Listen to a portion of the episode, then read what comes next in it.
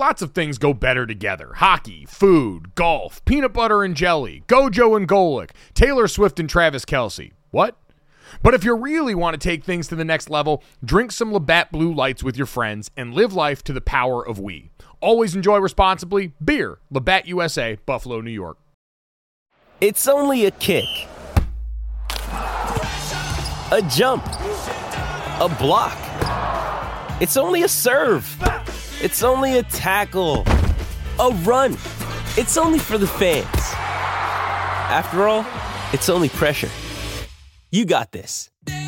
Adidas.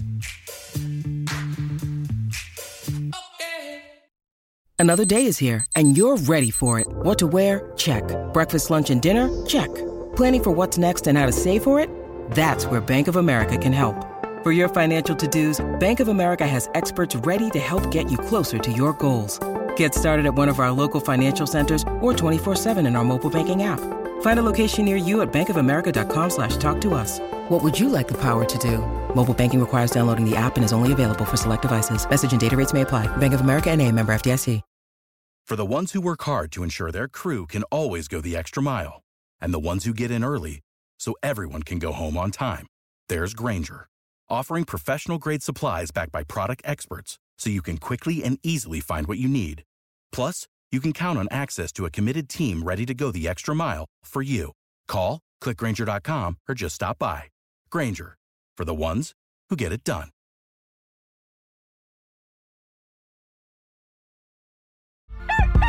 Good morning.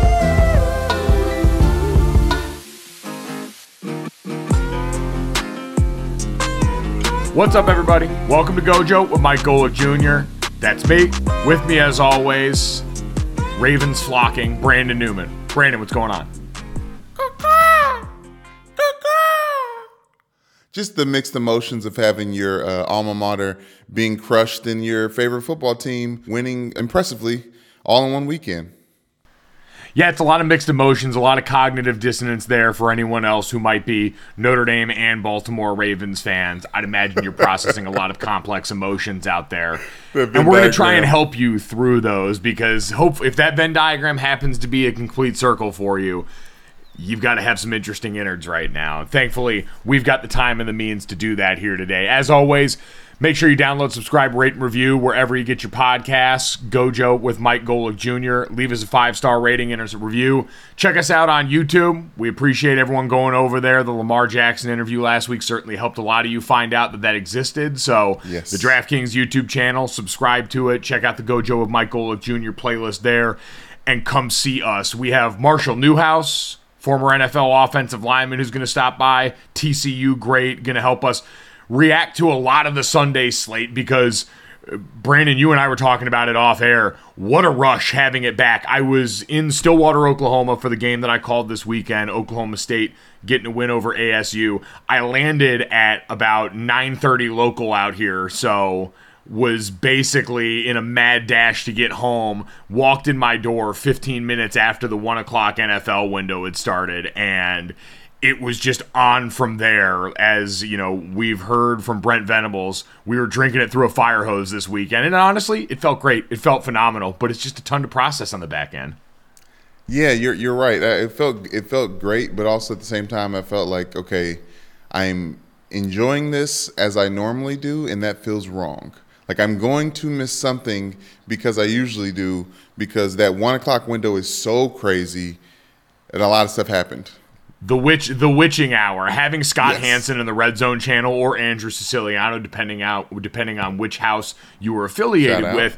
That witching hour, the end of the one o'clock NFL in- window, when wins become losses and losses become wins, was batshit crazy. We had a tie go on between the Colts and the Texans. We had a bunch of missed field goals out there by pretty much everyone in every game in that window. Brandon, the other thing that I found out this weekend was, man alive, did I suck at making picks this weekend. We may be in officially fade Gojo territory mm, after a mm, two and mm, four start to the college season last weekend, and now a combined the thick six picks we gave out on Friday here. We, the royal we, I gave out on Friday. Mm-hmm. Hand up accountability here. Just didn't do it, man. 05 and 1 on the weekend. Notre Dame minus 20 and Anthony Richardson over 59 and a half rush and UNC minus 7 was a push. And then Baltimore New York over 44 and a half. 49ers minus 7 against Chicago and Carolina minus 1.5 it was ugly. Just to give you an idea Brandon I went 05 and 1 this weekend New head coaches in the NFL went 5 2 and 1 this weekend. They had a phenomenal opening stanza Damn. to the NFL season. They put in the work during the preseason, and clearly I've got to go back and assess the formula right now. So, everyone, you're on Fade Gojo Watch. You could still potentially make money. I might even try and fade me next week. We're going to go back to the drawing board and try and figure this out. Yeah, actually, Mike, like you said, through the fire hose, we don't have really time for to look up things. We don't have time for next week. I think it's fake Gojo territory starting this week. So you're all on alert. You've all been warned. I appreciate the support in these trying times. I'm working through it. We're going to get 1% better each and every day on this podcast. But Brandon, the only people that may have had it worse than me this weekend, the Dallas Cowboys, because man alive, Sunday night just kept going from bad to worse for the Dallas Cowboys. They go out and lose an absolute stinker. I mean, after an exciting day of football, the Sunday night game was an absolute bore. Tampa Bay and the Dallas Cowboys. So we talked about it last week. Tons of storylines. Dak Prescott coming into the season healthy, not rehabbing for the first time. Tom Brady retires, misses days during training camp. Julio Jones and Kyle Rudolph signed down there. All this stuff.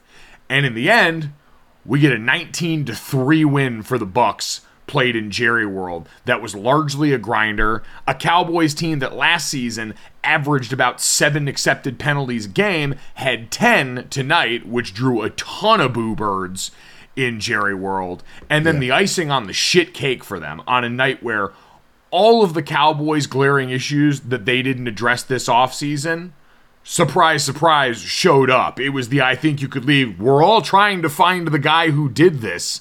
As they didn't have wide receivers who could separate, as Michael Gallup still not back out there after recovering from injury, CeeDee Lamb basically on an island. The offensive line came in banged up and got even more banged up as Connor McGovern went down very early in this game. Yeah. All of that already already bad. The penalties already bad.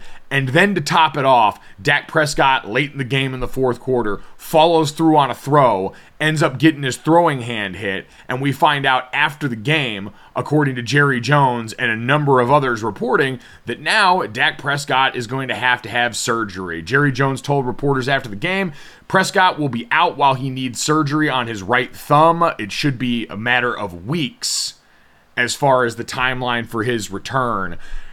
Brandon, this is one of those we already knew coming into the season there was going to be a unique amount of pressure on Dak Prescott, and we said Friday he was going to have to hold this thing up while everything else had gone to shit around him, more or less. The defense Right. showed out in certain parts. Micah Parsons had two sacks and looked like the best player on the field for the majority of the game. This already feels like a death knell for the Cowboys season. And by proxy, Mike McCarthy's job has to be looking less and less secure by the day. Rightfully so, Mike. I, we always talked about this Zeke Elliott, Tony Pollard back and forth. I didn't know they were both going to start, Mike. I didn't know they were going to have packages with both of them being uh, uh, a sl- one being a slot receiver and the other one acting as an actual running back or or fullback in running back situation, halfback, split back situation. And in a time where I usually connect Notre Dame and the Cowboys, losing in the way that they lost in Sunday Night Football game opener feels connected to how we lost to Marshall, and it's it's like it, it. I like when these things happen earlier though for these fan bases, Mike, especially us. It's like let this happen earlier so I can reset my uh, championship aspirations and just watch a good football team figure it out, or watch a football team become a good football team. How about that? Yeah, I'd say that similar in the fact that you're going to have fan bases that are certainly primed to overreact to what goes on with each. Different in that one is a few years now into the regime are the Dallas Cowboys. One is a team that, you know, didn't have a lot of major change at the key positions head coach, quarterback, all these things and lost to an opponent in the Tampa Bay Buccaneers that we expect to be one of the three best teams in the NFC this season. Marshall, while The Sun Belt will get a ton of respect and always has. I called Thursday night football for a long time. I love me some Fun Belt. I have an over. I called I called Marshall's bowl game last year when they played in the Louisiana and the New Orleans Bowl. I get it and we'll get to plenty of that. We're going to have so much college football to get to yes. that that will likely come up tomorrow because it was a hellscape weekend for so many programs. Notre Dame, Texas A&M, Wisconsin, Nebraska, all of us are going to have to hold some sort of therapy meeting or go and exactly. just lay it all on the line together in a support group because it was hell in a cell. Scott Frost has been fired by Nebraska now. We'll get into some of that. Spencer Hall is going to join the show tomorrow from the Shutdown Full Cast, as that deserves its own bit of day to parse through. And we've got so much NFL news, we don't want to try and muddy the waters too, too much here. But we'll get some Notre Dame reaction as well uh, after we talk to Marshall Newhouse a bit, because there are some things I got to get off my chest when it comes to some of the noise around this program. But back to their NFL counterpart, Brandon, because you mentioned that with the Dallas Cowboys. I can understand the reaction a lot more for them because, again, at least Notre Dame was filled with a bunch of hope this offseason. College recruiting makes it such a different conversation around these programs. And you've got a coach True. who's doing this for the first time in his first year. Mike McCarthy was supposed to be a proven product. The reason that you went after him when you were Jerry Jones was because you wanted a guy who had Super Bowl champion on his resume. He had convinced you that analytics were in the binder now and yada yada. And now you've got this looming specter of Sean Payton sitting out there. Like, I bet that dude's phone was melting tonight, blowing up with calls from Dallas yes. area codes or at the very least texts and tweets from people who all saw what we were seeing here. Which again, I, I, brought up the penalties almost first and foremost, Brandon, because when you look at the effect that coaching can have, its overall team discipline is one of the first places that you start, right? Right. I did a college football game where Herm Edwards, Arizona State Sun Devils, who have been embroiled in a lot of off the field drama surrounding recruiting violations and coaches leaving the program. They were a heavily penalized team last year. They were a heavily penalized team this weekend, and it gave them no chance to win the game that they were playing on the road in a tough environment. Same with Dallas. You're already too beat up across the board. You had another offensive lineman go down, a rookie who had to kick out to tackle after he had been working guard to start there, and a Did bunch of weapons job. that really yeah, a bunch of weapons that Dak Prescott ended up playing down to most of the game. That was mm. a sloppy, uneven performance for Dak Prescott that now gets compounded by the injury up front. But all of that lack of discipline that showed up in a lot of the pre snap and procedural penalties and has been the story now for a while, it's hard to look anywhere else but the head coach. And I don't like calling for people's jobs, but I won't act surprised when Mike McCarthy is potentially shown the door if the season continues to progress this way.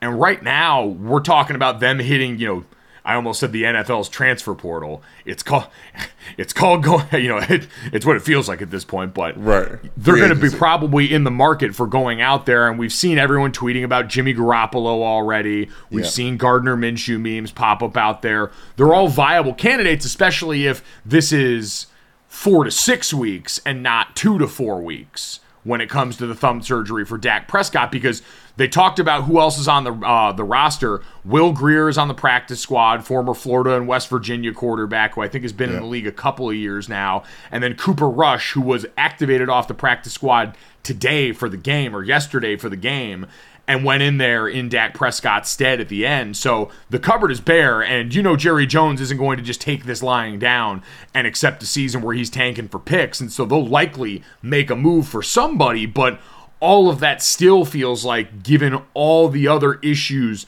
on that roster, especially offensively right now, a real shuffling deck chairs in the Titanic type deal. Yeah, but also, I, we'll get to Trey Lance, but the way he performed. I don't know if the 49ers are ready to deal Jimmy G just yet. Um, but wasn't Kellen Moore supposed to be this guy who was going to be groomed to be the next head coach? He was like too young, so you got you gave him the offensive coordinator position. And aside of from some random Dak Prescott out of this world games where they probably still lost those games anyways, but the numbers were crazy. I feel like I've, we haven't seen a lot from Kellen Moore to uh, allow him to get anointed or get uh, crowned or kinged or knighted to that head coaching position because the offense really hasn't done much with it. I don't know if we want to blame Zeke Elliott or the, the, the dual running back situation, but I don't see a lot of production from that offense. Uh, Amari Cooper absence aside. Yeah, uh, and listen, they, that's another one of those moves this offseason that's going to be tough for them to answer for, right? Letting Amari, getting rid of Amari Cooper, getting rid of La'el Collins at right tackle, who's now playing for the Bengals. All of those are things that they have to answer for. And Brandon, like, you can't just blame one person. Like, yeah, there have probably been times when Kellen Moore has underachieved as a coordinator relative to what we wanted from him. But we just talked about all of the inju- injury and influx of new bodies on the offensive line that we know True. was the foundation of this offense for so long. I like getting Zeke and Tony Pollard on the field at the same time. Tony Pollard got plenty of that work when he was in college at Memphis. Like he knows how to operate in that role. And if you don't have a ton of playmakers at receiver right now, you better get those guys on the field. Like Zeke True. looked good in stretches. He led them in rushing in this game, but we know with Zeke, it's a lot more about the contract. Like his production would be a different conversation if he weren't paid the contract that has aged about as poorly as anything in recent memory. And we're a show that loves watching guys get paid, but the facts are the facts as far as the burden that that has been a part of on this team. So it's been really going back to Brandon, the seeds of this all started when Jerry Jones and this organization dragged their feet on getting a long term deal done with Dak, period. And they did that deal for Zeke before that. And they did a bunch of those other contracts right. before you got to the quarterback. And people always say the quarterback contract hamstrings you. I think it provides clarity that they desperately needed because, again, the roster management that's gone into the team heading into this year has been sorely lacking. And I think it's a all goes back to a ripple effect of waiting so long to pay your quarterback. And now you're going to have to deal with the injury there and try and supplement it. But again, with the Eagles coming out and you know, getting a good win week one and at least looking healthy and competent and having the roster around Jalen Hurts that they do, that feels like it's going to be a tough sell. Carson Wentz and the Washington football team or the Commanders, whatever the hell they are, were able to. I mean, they were a walking example of call the ambulance, but not for me but then call it for me, but then not for me. Yes. Because they died and came back to life about nine different times in that game against the Jags. I still don't know if Carson Wentz. You know what Carson Wentz is? Carson Wentz is the NFL's Bo Nix. We know exactly what he is mm. at this hmm. point. We know the flashes of really good. There were some impressive throws, like some second contract ass throws from Carson Wentz that make you see why people took a chance on him for so long. And then there was a bunch of the other stuff that popped up. And at this point, he is who he is now. He's too far gone in a career to expect him to change. And so if you're Washington, you, you did what Oregon did. You brought Bo Nix in the transfer portal, saying, right. We need someone to come in and play this position. We think it can be an upgrade over what we have, in this case, Taylor Heinicke in that quarterback room and it's going to land you. I mean, at this point, somewhere slugging it out with the Cowboys, but the Giants got a win today. Brian Daboll went out there and coached aggressively in their win against the Tennessee Titans. That, speaking of my bad gambling weekend, knocked me out of my uh, survivor pool for the year in week one, really? which is really not chill. Mike, I'm sorry about that. You chose the AFC South team week one. I mean, they're playing the Giants. They're playing I, the Giants. I, uh, fair. But I was gonna I was gonna say the other team in the NFC uh, East is the call the ambulance, but not for me. Was the Giants? Like I was very surprised at them. They were staying alive in a very Giants way, in the way that didn't seem threatening until the very last second. You're like, oh shit, are they are they a competitive football team? I mean, uh, and, was, and, and, before we get too deep into that, let's go back to the Sunday night football game because what you said was right. The Bucks looked good. The Bucks did. You know what the Bucks did? They did what Dallas, and at some point towards the end, just wasn't going to be able to.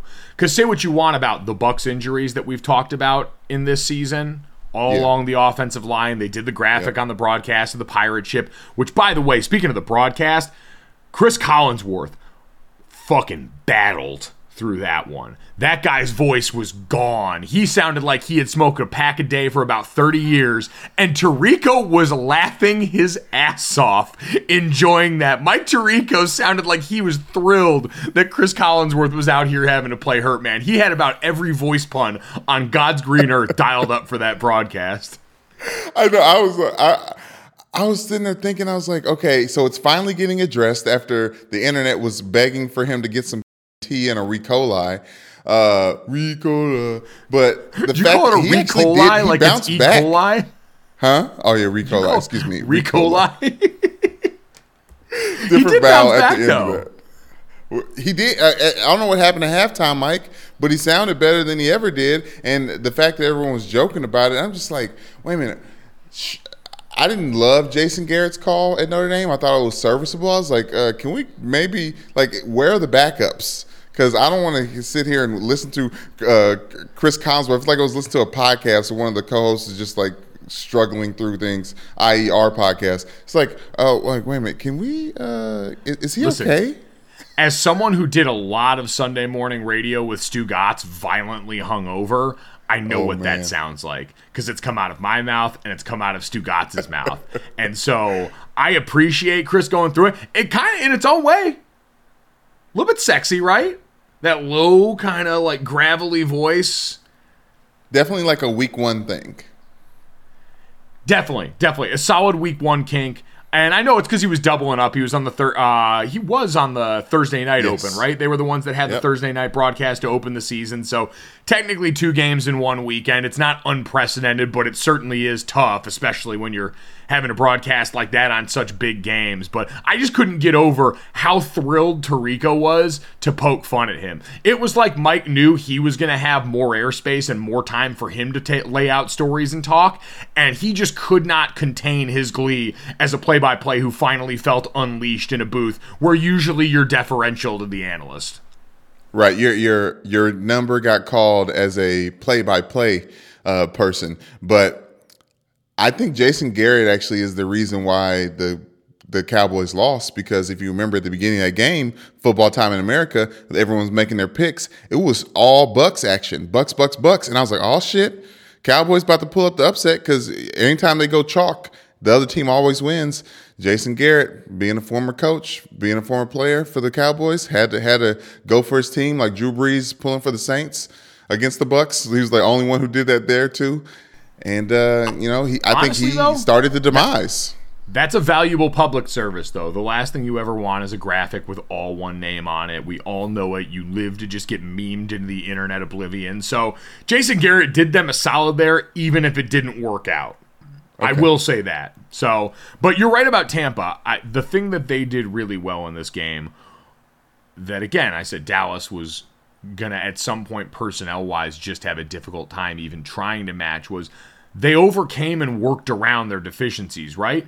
We mm-hmm. talked all about how a new offensive line, especially in the middle, replacing all those bodies there in the middle, would affect Tom Brady in the pass protection element of things, right? Oh man, he's so bad when he gets pressured up the middle, like every other quarterback, yada, yada, yada. Well, they said, all right, we'll just run the piss out of this thing. We'll pull guys all over the place. We'll let these offensive linemen do the thing that every offensive line would prefer to do, which is go out and run the hell out of the ball. We'll let Leonard Fournette go wild in this game. We'll mix it up and throw jet motion sweeps at you guys. They tried to take the pressure off of that group, and it eventually allowed Tom Brady late in that game to start to get the ball to Mike Evans more. It allowed Tom Brady to work off play action and drop some really impressive throws and catches with Julio Jones, their new acquisition. And so, credit to you know, this entire Tampa Bay attack because the defense certainly had a much easier job, I think, going up against a beat up Dallas offense. But they came out there, did their thing on their end, and then Tampa just ground them into dust on the other side. They did, Mike, and it's it's kind of what they they were known to do in the beginning of the year. Like that's one thing we don't talk about as much as Tom Brady had amazing numbers last season and was MVP caliber. Ever since he's gotten with the Bucks, they've had a pretty solid running attack.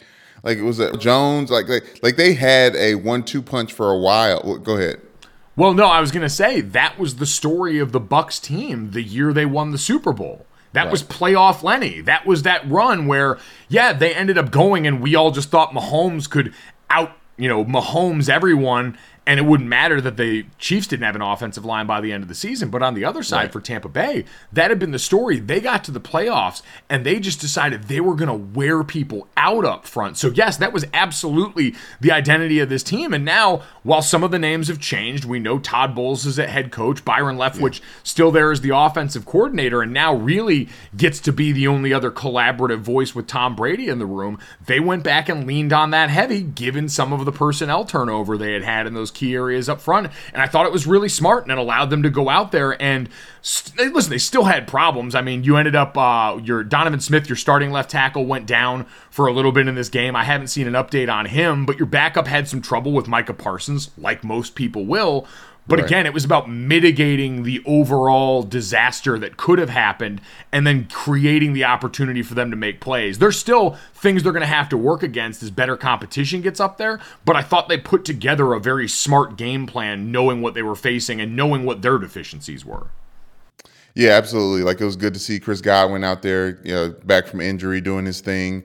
Uh, the ball got spread out like Tom Brady usually does, but what I saw that was consistent over the entire league was the NFC fighting and clawing, not for relevancy, but to prove that they're not just going to roll over. Because it, it, you can break down the what the quarterbacks were able to do for the NFC versus the AFC, and that's a clear line distinction. Mike, it's like the AFC guys are are going over 300 yards comfortably with multiple touchdowns and and doing it by by not missing a lot of balls. Where you see the NFC quarterbacks are really just kind of playing the whole game.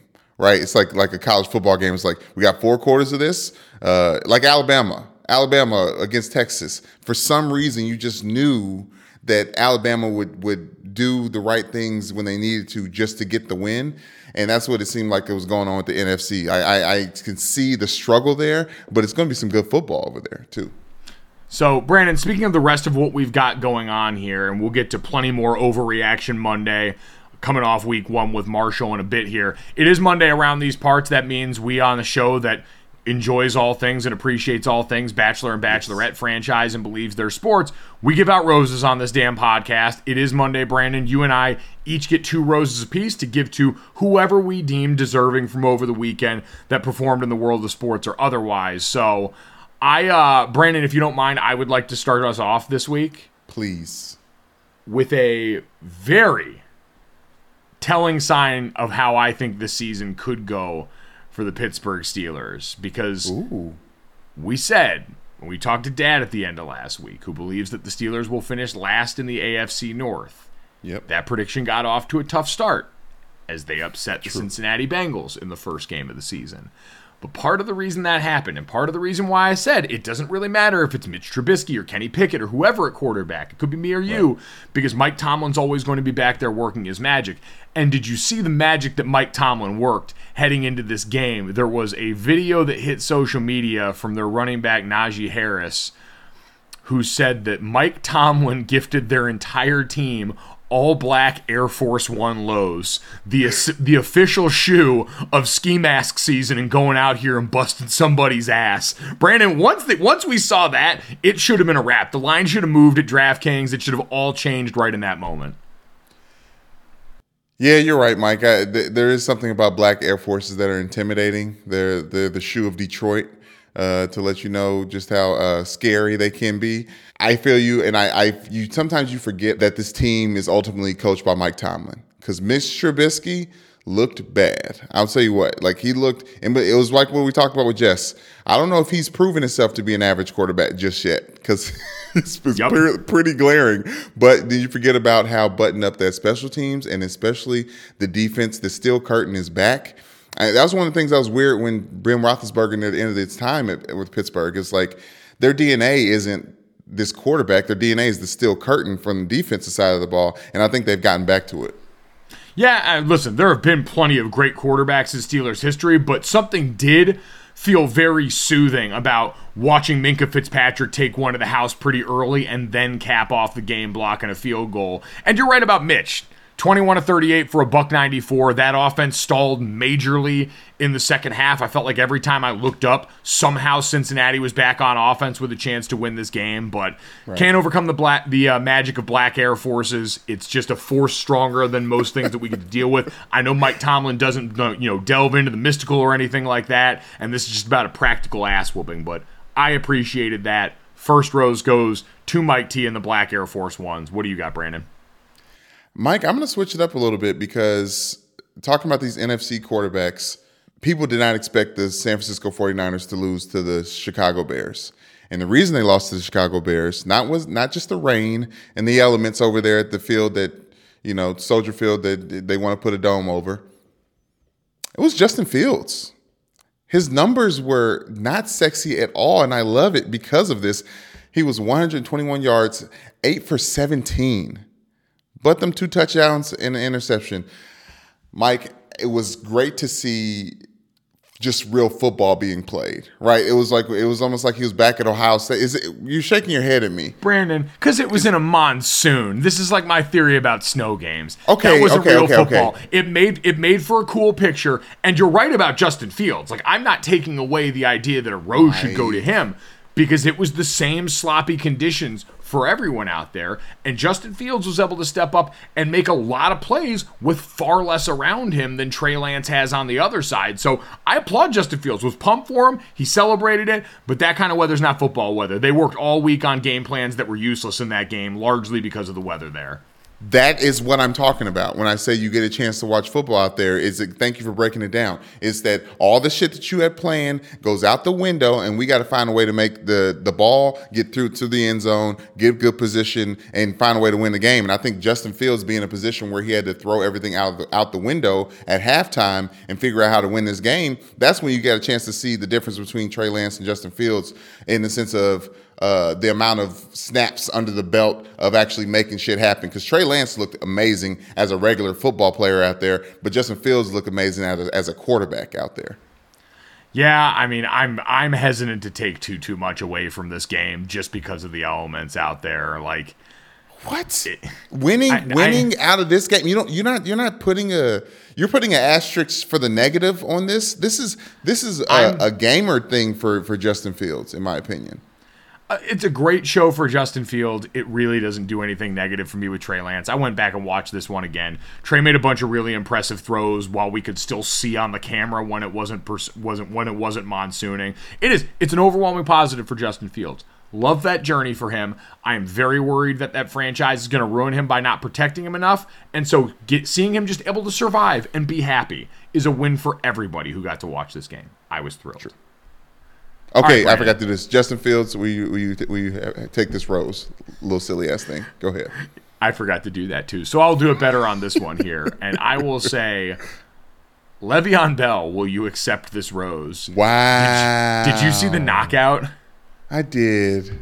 So, for anyone that didn't, Le'Veon Bell and Adrian Peterson were part of a social media fight card at the Bank of California Stadium in Los Angeles. It was the Social Gloves No More Talk card that was headlined mm. by YouTube star Austin McBroom, a former college basketball player, and Nick Young, former NBA standout, aka Swaggy P and influencer Minicon. I don't know who half those other people are besides Swaggy P, but they were the ones that apparently got Le'Veon Bell and Adrian Peterson to come out here and try and beat the hell out of each other in an exhibition that apparently only like 200 people went to. It sounds like it was pretty sparsely attended, but that didn't stop Le'Veon Bell from dropping Adrian Peterson in the fifth round with a right hand that absolutely sent AP to the mat. And Brandon, I was stunned. When I saw this fight card come out, the dude, the stories about age, and I understand age gap. Le'Veon Bell's thirty. I think Adrian Peterson's True. thirty-seven.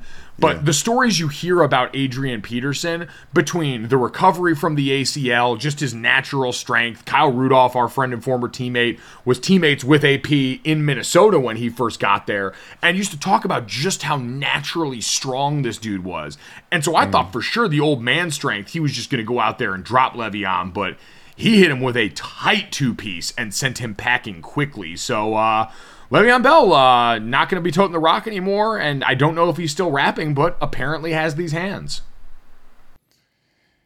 Yeah, Mike, I, I get really weird when I see uh, some of our former greats fall like this. And I say fall just to mean like a have to box. And I'm sure it's fun for them, right? Like Nate Robinson when he uh, when he boxed and got knocked out by oh no he knocked out one of our kings didn't he? No Nate no Nate Robinson got his ass added to that graveyard of terrible knockouts.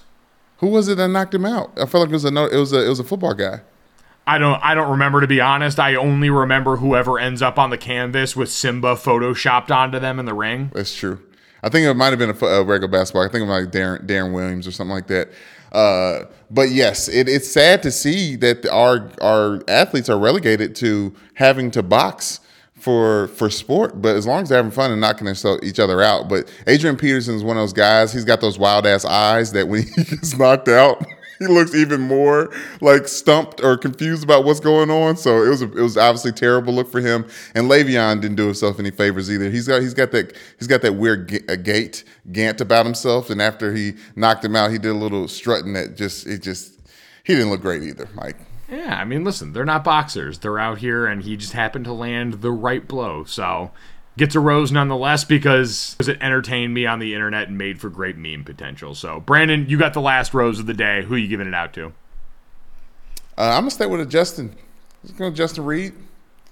You know what I'm saying? Mm. As being a mm. safety and, and kicking kicking his ass off. Like I, I, don't know why he had to. Justin Reid is a safety for the Kansas City Chiefs. He stepped in uh, for like the kicker uh, when it comes to kickoffs and field goals today, an actual real ass game, and he was more than serviceable. Mike, it was almost as if. I was I, I was thinking to myself like, at what point in practice did this thing become real? Because he's doing a great job, and he doesn't even put on a, a kicking boot. Oh, dude. So Justin Reid manifests this this offseason in a big way. He was posting these videos during training camp, letting everybody know, I've got this ability. And it was a viral, it's like sensation. Everybody loved it. No one thought he'd ever actually have to use it. He's a safety they brought in here to replace the honey badger, for God's sakes. He had much bigger responsibilities right. on this team. But Harrison Butker, their starting kicker, rolled his ankle on one of the kickoffs early in the game. And so Justin Reid had to come in and bang a kickoff and made a PAT. Uh, and during the season, uh, preseason, yeah, he had hit a 65 yard field goal during training camp this season. So he's got that. Young DBs, the more you can do, they talk about that for so many positions you want to be running the core for. Shit, kick. Look at all the stuff Boobie Miles did. He could do everything here, and apparently Justin Reid is cut from that same cloth. Yeah, I mean, you, you see how backups are important. Uh, the backup long snapper for who who was it that kept snapping? Oh, the back, well, the backup long snapper for the Cincinnati Bengals that was part of yes. two tough snaps that ended up leading to one missed extra point and another kick getting extra point getting blocked at the end of regulation that could have won them the freaking game. It's the importance of the battery. If you don't know what the battery is in football, it's the kicker, the holder, the snapper. It's very, very important. Tony Romo used to do that for the Cowboys and mess things up uh, many a times back in the day. Uh, the battery is very important, and when you have a backup battery in there, when it's you know you got two Duracells and then you got uh, uh throw an Energizer in there, it's, you know the toy the thing doesn't work as well. I always am really cautious about mixing up battery brands, and I don't know why. There's no difference, but it feels different to me, and I feel like the machine knows, which also is probably a message that we should send to the machines. Like, yeah, we're in charge yeah. of this right now. Don't think you right. can come up here and just Boston Dynamics us out of this place here. Built different. Throw you whatever batteries I have in the drawer. Deal with it. Right. We, we can we can make you get fed fast food too. You know what I'm saying? You're not going to be up to your peak potential. you like how that feels? I didn't think so. At Gojo Show on Twitter if you got any roses that we missed from this weekend in the world of sports. We're going to take a quick break. When we come back, we're going to talk to former NFL veteran offensive lineman and friend of the podcast, Marshall Newhouse, about the rest of the overreactions from the NFL Week 1. Hey, Dad, what do you do when you're out with friends? The waiter comes up and tries to take everybody's order, but the whole table freezes up and everyone's looking at each other trying to find some help. Mm, that's a great question. So, what what should I do? You should have some confidence, Dad, or as our friends at Jägermeister call it, shotfidence. If everyone's having trouble ordering, here's what you do you take charge, you grab the bull by the horns, you find that dog in you, and you make an executive decision and just order for the table a round of ice cold Jägermeister shots. Damn, that's cold. because apparently we've all been drinking Jägermeister wrong. Did not know that. How should we be drinking it? Glad you asked, Dad. We should be drinking it ice cold at zero degrees Fahrenheit. Well, that brings up other things that I love ice cold as well. And I'll tell you right out of the gate that's going to be a candy bar pulled out of the freezer. That's my way of eating candy.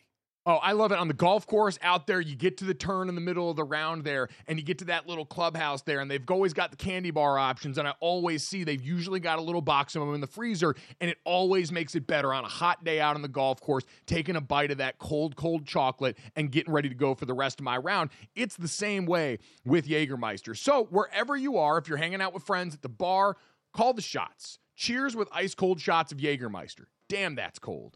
And remember to check out Jägermeister at www.draftkingsxjagermeister.com. Remember, drink responsibly. Jägermeister liqueur, 35% alcohol by volume, imported by Mast Jägermeister US, White Plains, New York. All right, Marshall Newhouse with us here to react to uh, a very college football esque feeling first NFL weekend. Marshall, is that is that fair to say with the insanity that we saw and the tight finishes in so many of these games? There was some amateur ass fe- feeling stuff in the NFL and the professional ranks this week for sure. We can call it what it is. It was the it was the kicking.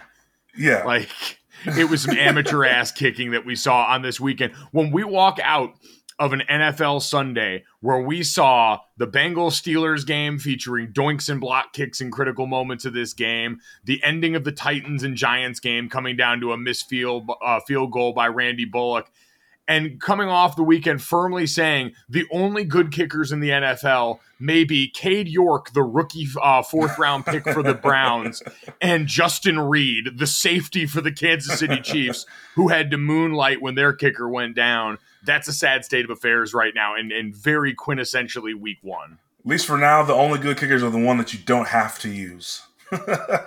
yeah, you know, uh, it's like the purge. All kicking should be illegal for the next 24 hours. We'll go reverse purge on the Mercury is in retrograde. I heard. Yes, that you know what, and it's a good reminder, everybody. You don't have to be accountable for this time period. You can just throw it up, no point to Mercury. Responsibilities, no. It's all we got. It's all we got, man. It's all we got. But uh, Marshall, take everyone through week one, especially. Uh, we always hear talk about it. I've pointed this out. Week one really in the world since the 2011 collective bargaining agreement, where the two a days are so much more limited. We've seen the approach to training camp change over the years. When you go and look around the league in week one, as a player, what are kind of your expectations and what's your mindset heading into this first game and really the first stretch of games? Uh, well, you mean as a player when I was current, or as a player on the outside looking in now? Uh, I would say let's start with a player as when you were on the field, when you were in sure. pads, getting ready to go out there and play the game. Here, how did that look from your vantage point then? Before we get to now, yeah, I, I think it was just you know trying to get off on the right foot. There's a correlation between teams that start strong um, towards that you know are there around the end of the season, and we just wanted you know nothing was going to be perfect. You were hoping you know that you have guys with their heads on straight that could you know adjust to adversity because the first week to me is you know then and now is just it's it's roulette. It's uh, there's so much unknown. I mean, the scouting reports you got, you the only film you have to watch is of preseason. Half the guys aren't playing. Uh, we've got new coaches all over the league, new coordinators, new schemes. So you've got very limited information, and we just talk about you know being able to adjust uh, midstream on the sidelines, uh, adjust to momentum, adjust to you know weird things happening. We had a monsoon in Chicago. Who was ready for that week one? You know, all these things that you're like, where everything's getting thrown on the wall week one to see what sticks. You want to be as, as as steady as a ship as you can and get out of there with a win because we have we know the season now a game longer. There's so much else that can happen, but starting strong is such an important important thing week one.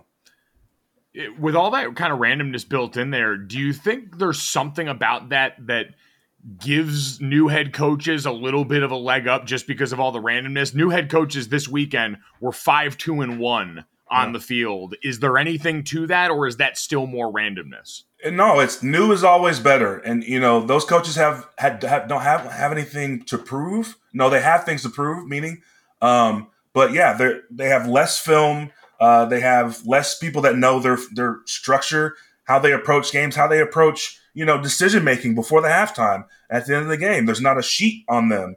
Everybody, you know, there's limited information under the sun. Everyone's got a scouting report on you as a coach, your tendencies, all this other stuff.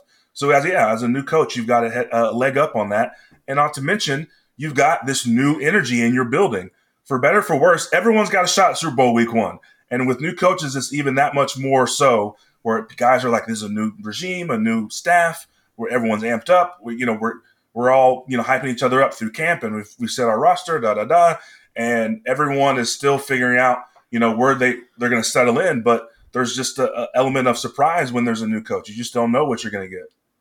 I, think that was probably nowhere on display more, and maybe some of this is recency bias because it was the last game of the afternoon. But there's going to be a ton of focus on the teams in New York. We understand kind of how this works, and for Brian Daboll, who had spent most of that game down, trailing by about a score to the Tennessee Titans, to get down at the end, to go in for the score, and then to make the decision unflinchingly to go for two and mm-hmm. dial up another play for Saquon Barkley, who had a monster game that seemed like it was one of those things trying to send a big message to a team that's battled through a ton. A quarterback and a running back who are both kind of feeling like maybe this is their last try in this city. And I think that's going to resonate pretty loud through the early going of this season that Brian Daboll, who came over with all this great clout from Buffalo and the work that he had done with Josh Allen, now gets to look at this team and say, all right, hey, this is what I think of you, and this is what we can think. How much does that matter to you walking off the field if you're a guy in that team today? I mean, that's huge. You know, we know Brian Daboll has coaching experience, but not necessarily head coaching experience. He's been a coordinator with Belichick, Alabama, like you said, Buffalo. He's got experience. He's he knows this game. He knows what it's like on Sundays. He knows what it takes to win. Now, the the role of a head coach is more of a CEO. You're more of a, a delegator. But this guy understands what it takes. And so him reading the tea leaves, him reading the field towards the end of that game, hey, yeah, we're down. Um, you saw, you know, Dan Jones try to back shoulder throw, uh, throws it late, throws it behind the receiver, throws a pick in the end zone, and he lights him up on national TV. He knows, hey, we are not going anywhere if you, Daniel Jones, don't fix your turnover problem. That's a coach who knows what his strengths are. He knows, you know, you know, Daniel seems like a guy who can take that. Otherwise, you don't you don't undress a guy out in, front of the team like that. But I think he has a good understanding, a good feel, and there's trust there that he knows what he's talking about. And like I, we were talking off air, I, the, the strategy of having been there to run the ball down in the goal line, make sure Tennessee uses at least a timeout. They use two. You run clock off off um, off the, the, the scoreboard. You score your touchdown, and then you just get a feeling. You're like, hey Saquon's having a monster game, the best game he's had in over over oh, almost two seasons. Uh, Daniel, with all of his mistake prone tendencies, is still a weapon down the goal line because of his legs. Man, let's do it. Let's go for two. We're on the road.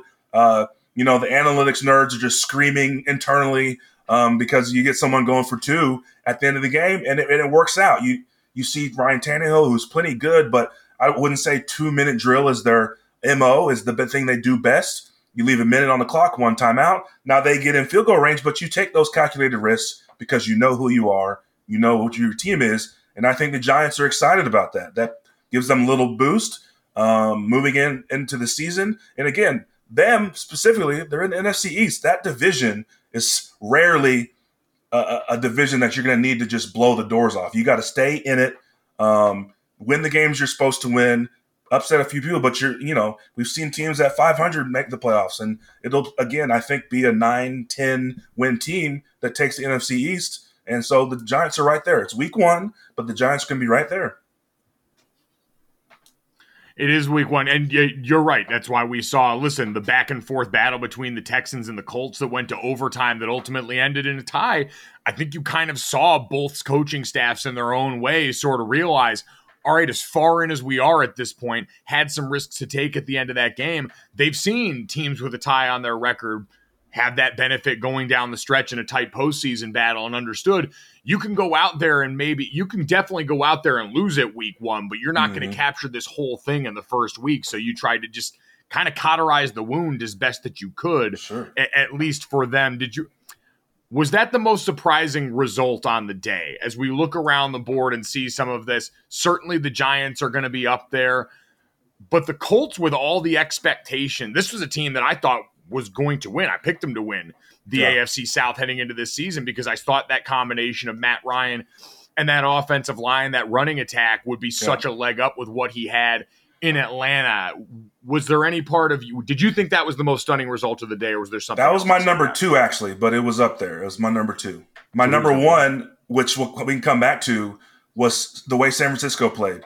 Uh, Chicago, you know, Hmm. they made it ugly. It was there was rain. It was they were at home, but I I I, I thought Trey Lance.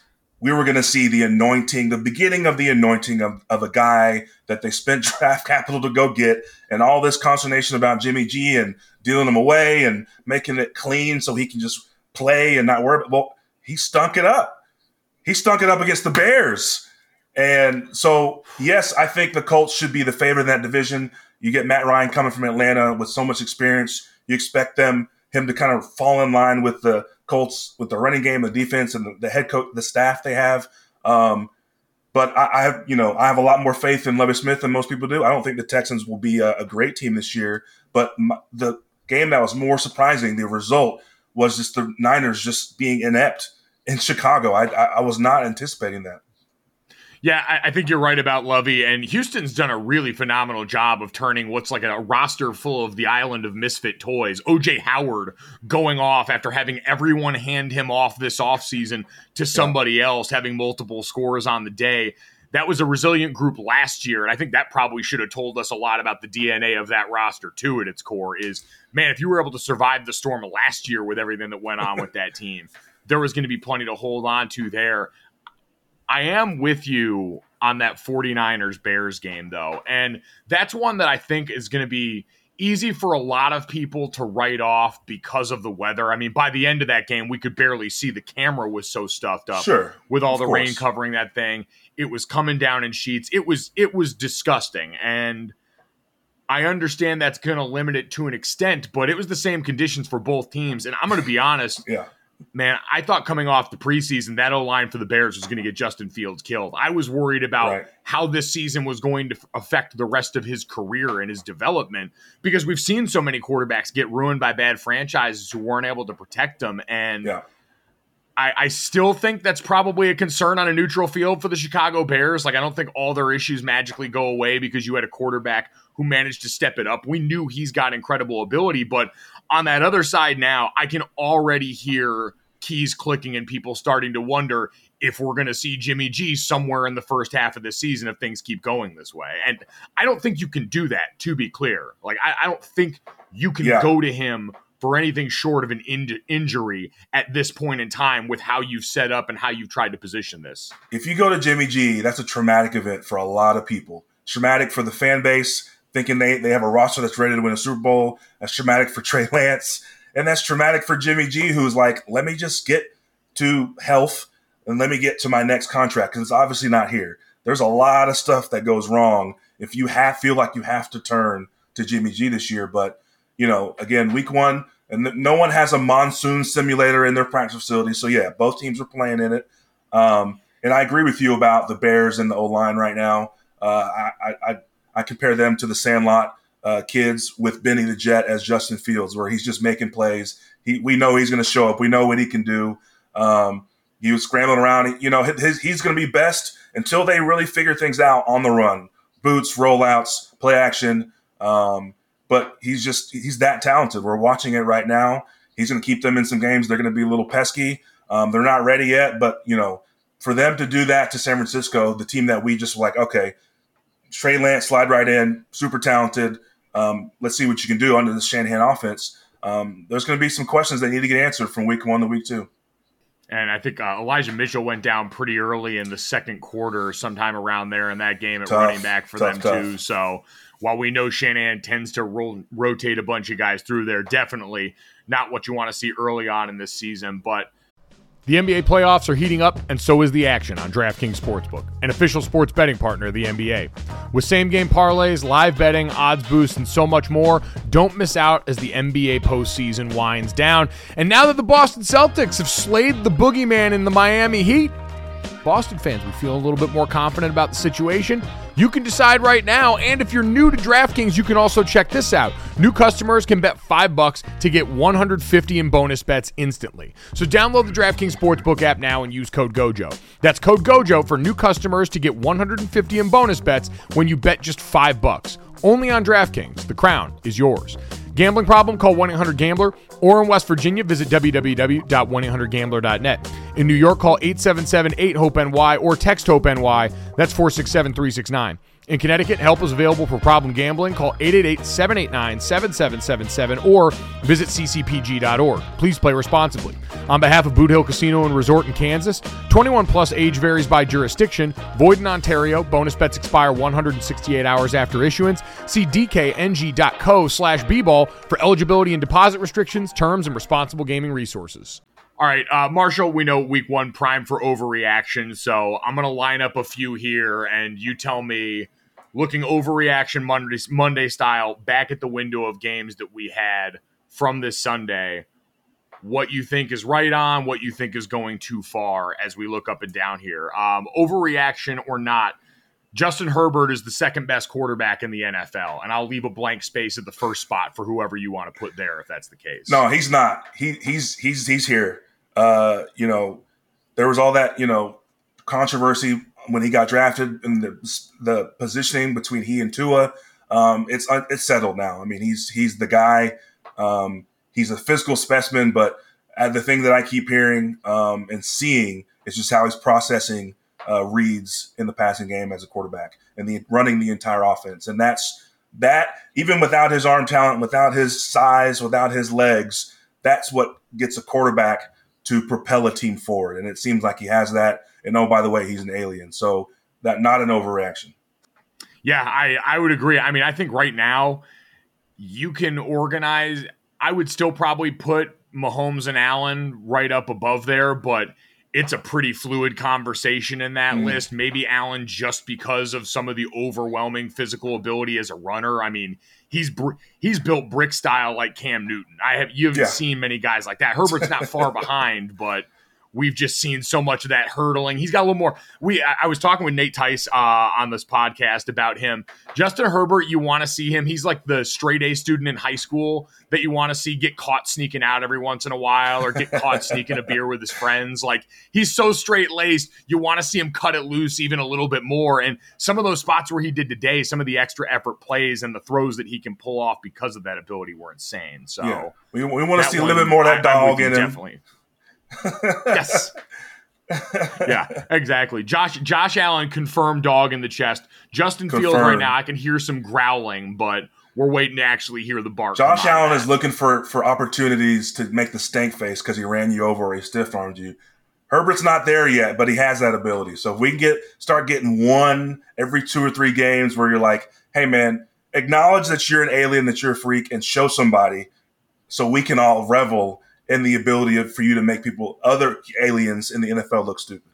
Absolutely. Uh, something to keep an eye on coming out of that game, too. Keenan Allen left that game with a hamstring injury, which is yeah. certainly of note, that receiver corps, and really injury around the Chargers. Like, man, we saw how potent that secondary played against Derek Carr in week one, making his life an absolute living hell. We just got to keep him all on the field now. I just don't want to sure. like stare at this team too long because I'm always worried about injury undoing a lot of that. But Let's move on to this one here. And we talked some about the Bengals cursory around there. Overreaction or not, the Bengals postseason run from last year was a fluke. Uh, that's an overreaction, but I will say that there it feels like they're going to regress to the mean a little bit. They definitely overachieved. I mean, that was that was the them be, making that run and beating uh, KC in the way that they did they were playing out of their minds. Joe Burrow was playing out of his mind. Now that was a revelation because he was a, a high, he was a, a, number one overall pick. We saw things that were like, okay, this is the Joe Burrow we think we're going to get. But the rest of the team were just they're just out of their minds. They they hit a power up in Mario Kart or something. I mean, most of the games, and then on, on top of that, there's luck involved in football, and they just hit a string of just good play from the court, great play from the quarterback and their star players, Ja'Marr Chase I mean, defensive timely turnovers and and timely play, and they were just all in sync. It felt like a, a destiny type of thing. And so I don't think they're not that talented. But again, that was an overachievement, so I think they're going to regress to the mean a little bit. I, would say because I, you know, I.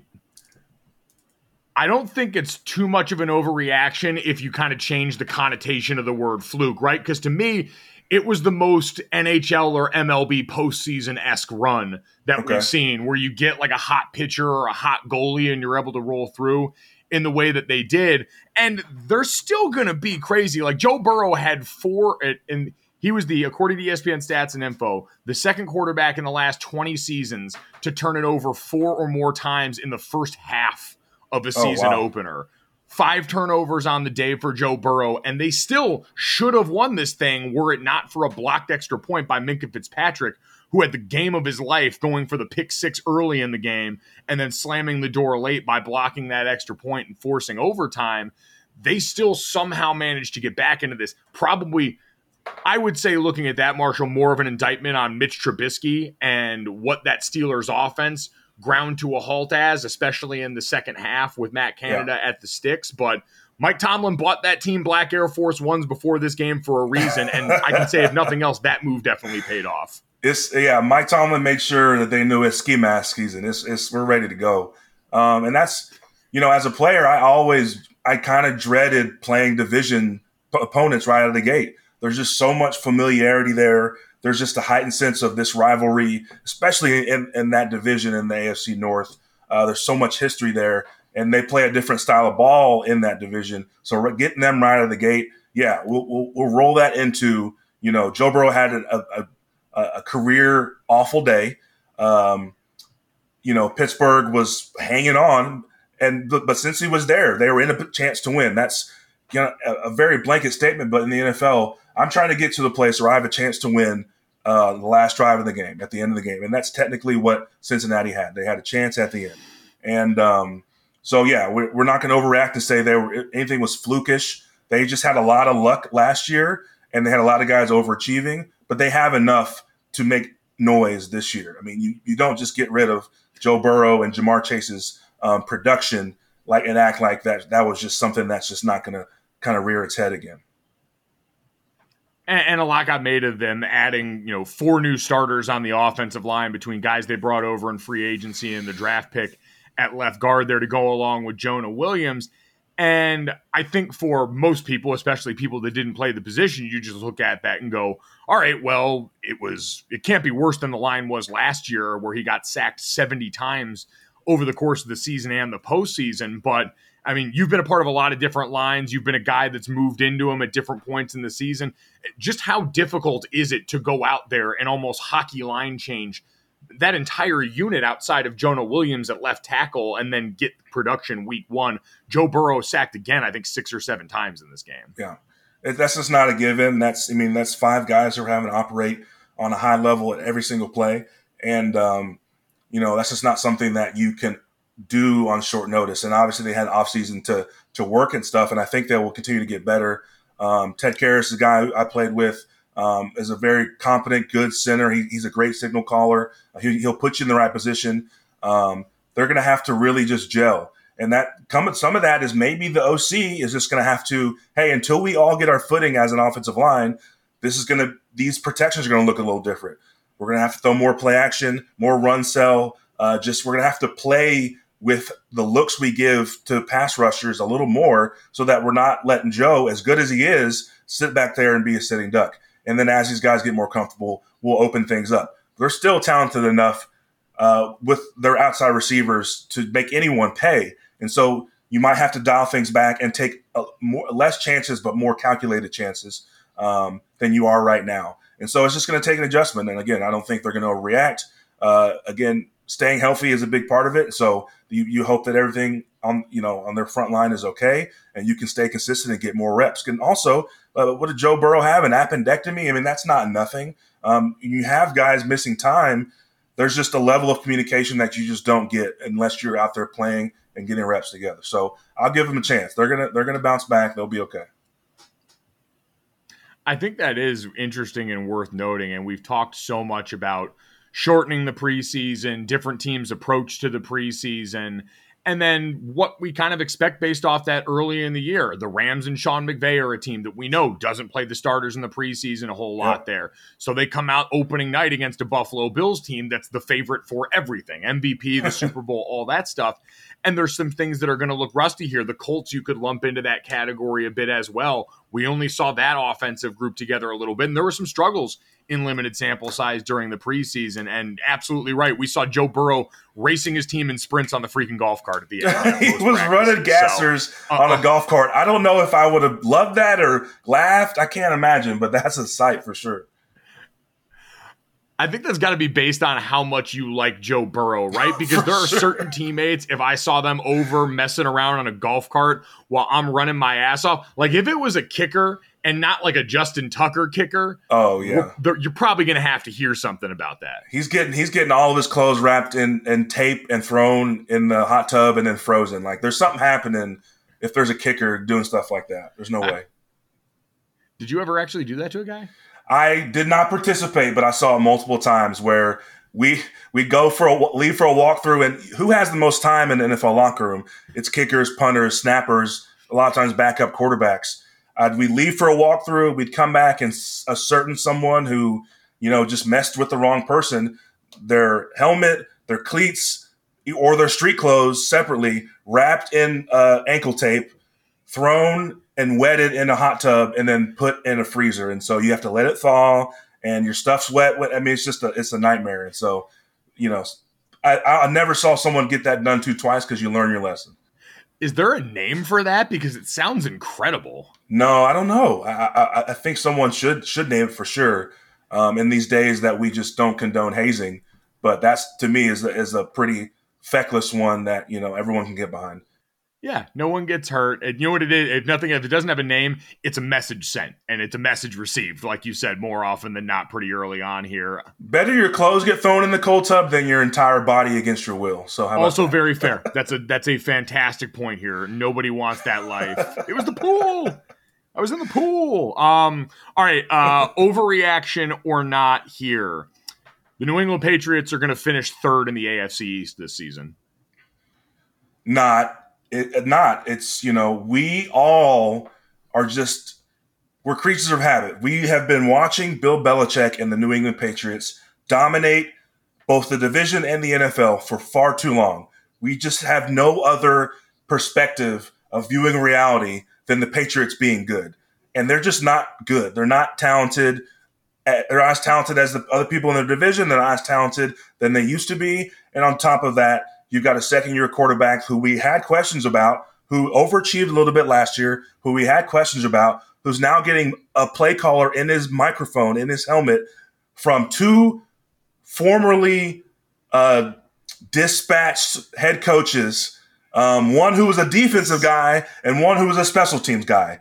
We kept making excuses all offseason, like they'll figure it out. It's Bill Belichick. And of course, they might. But for right now, we our eyes have we have to believe what our eyes are telling us. And Matt Patricia speaking into Mac Jones's ear, both in the game but also all week. Like you lose Josh McDaniel, who's who's a career guy at at working with quarterbacks, working with play call as a play caller, to Matt Patricia, who we can argue was not even successful as a defensive head coach, um, as calling plays in your ear. So yeah, they're they're just not good right now. Um, I'm not sure what you change to make them competitive, especially with the leaps the Bills have taken. I mean, the Bills are on a warpath, and then the leaps that um, the, the Miami Dolphins have taken, and they're looking like if they keep Tua on a straight and narrow, Mike McDaniel's going to have them uh, competing in the playoffs. So, yeah, they're the third best team.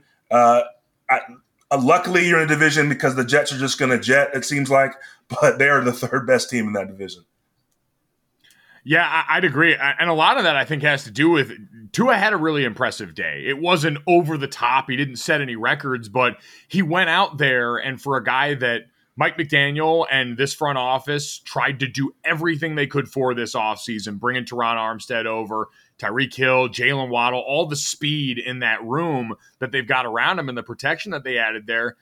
He was able to operate within that the way he needed to. They're basically, I think, trying to get him to the point – where he can go and be a high level point guard. I don't know if Tua ability wise at this point post that catastrophic hip injury is ever going to be fully the guy we saw in college that was tanked for Tua that we thought could be, you know, the future all pro right. and the guy you do tank picks for. But based on what we've seen now, given an environment that's a lot healthier for him on offense, I feel like that can be a guy that, and I kind of phrased it like this going into the season with him and Jalen Hurts, since they were both in that uh, Alabama quarterback room together.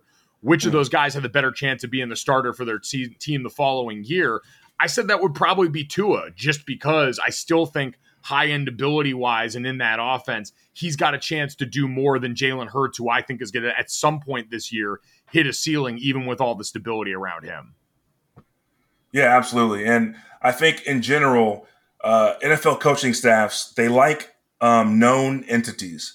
And as a quarterback, if you're a quarterback that can operate in the not as a top tier, we're not asking you to, to just be Superman, but if you can operate as a, a, manager and a little bit a manager plus a manager and then use your god-given abilities to go make us a play and win us a game. If we can trust and count on that level of productivity every week we're set because we know what to expect and then we can put pieces around you both in the offseason with talent and then as we game plan every week and as we play call during but if you're a quarterback that's like this if you're a quarterback that you know is just going to throw the ball to the other team we can't game plan we can't be consistent with that. We have to have something that we can count on and that the we can shore up if you've got you know the dolphins had a, a lineman get hurt. We can shore up the line. We know where the weak point is. We we know this receiver's a little hobbled. We know the defense is, is maybe outmatched this week. If we know where Tua's bringing to the table, then the rest of that stuff falls in place. And the Tua that we saw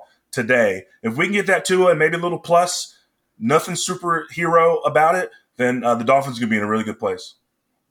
I agree. I, I, think that's a fascinating team to watch now. Again, I think that division belongs very firmly to the Bills, but as far mm. as what they can do outside of that and if they can draw blood on them this season, because I think this really is about building towards more of the future down the road for the Dolphins. Um, Marshall, mm-hmm. the last team I want to get to with you, and really a game that I was most intrigued about on the day slate of week one in the non prime time world was the Vikings against the Green Bay Packers. I had seen so many people. Mm. We talked to Aaron Schatz from Football Outsiders on here. All the numbers folks have been really high on what Kevin O'Connell was going to be able to do in year one with this Minnesota Vikings team and the talent they've got in the receiver room. They go out pretty decisive victory over Aaron Rodgers in the pack 23 to 7. Is it an overreaction to say I can basically write this off for Green Bay because they were missing so much of what they're going to be this season when their main guys are on the field?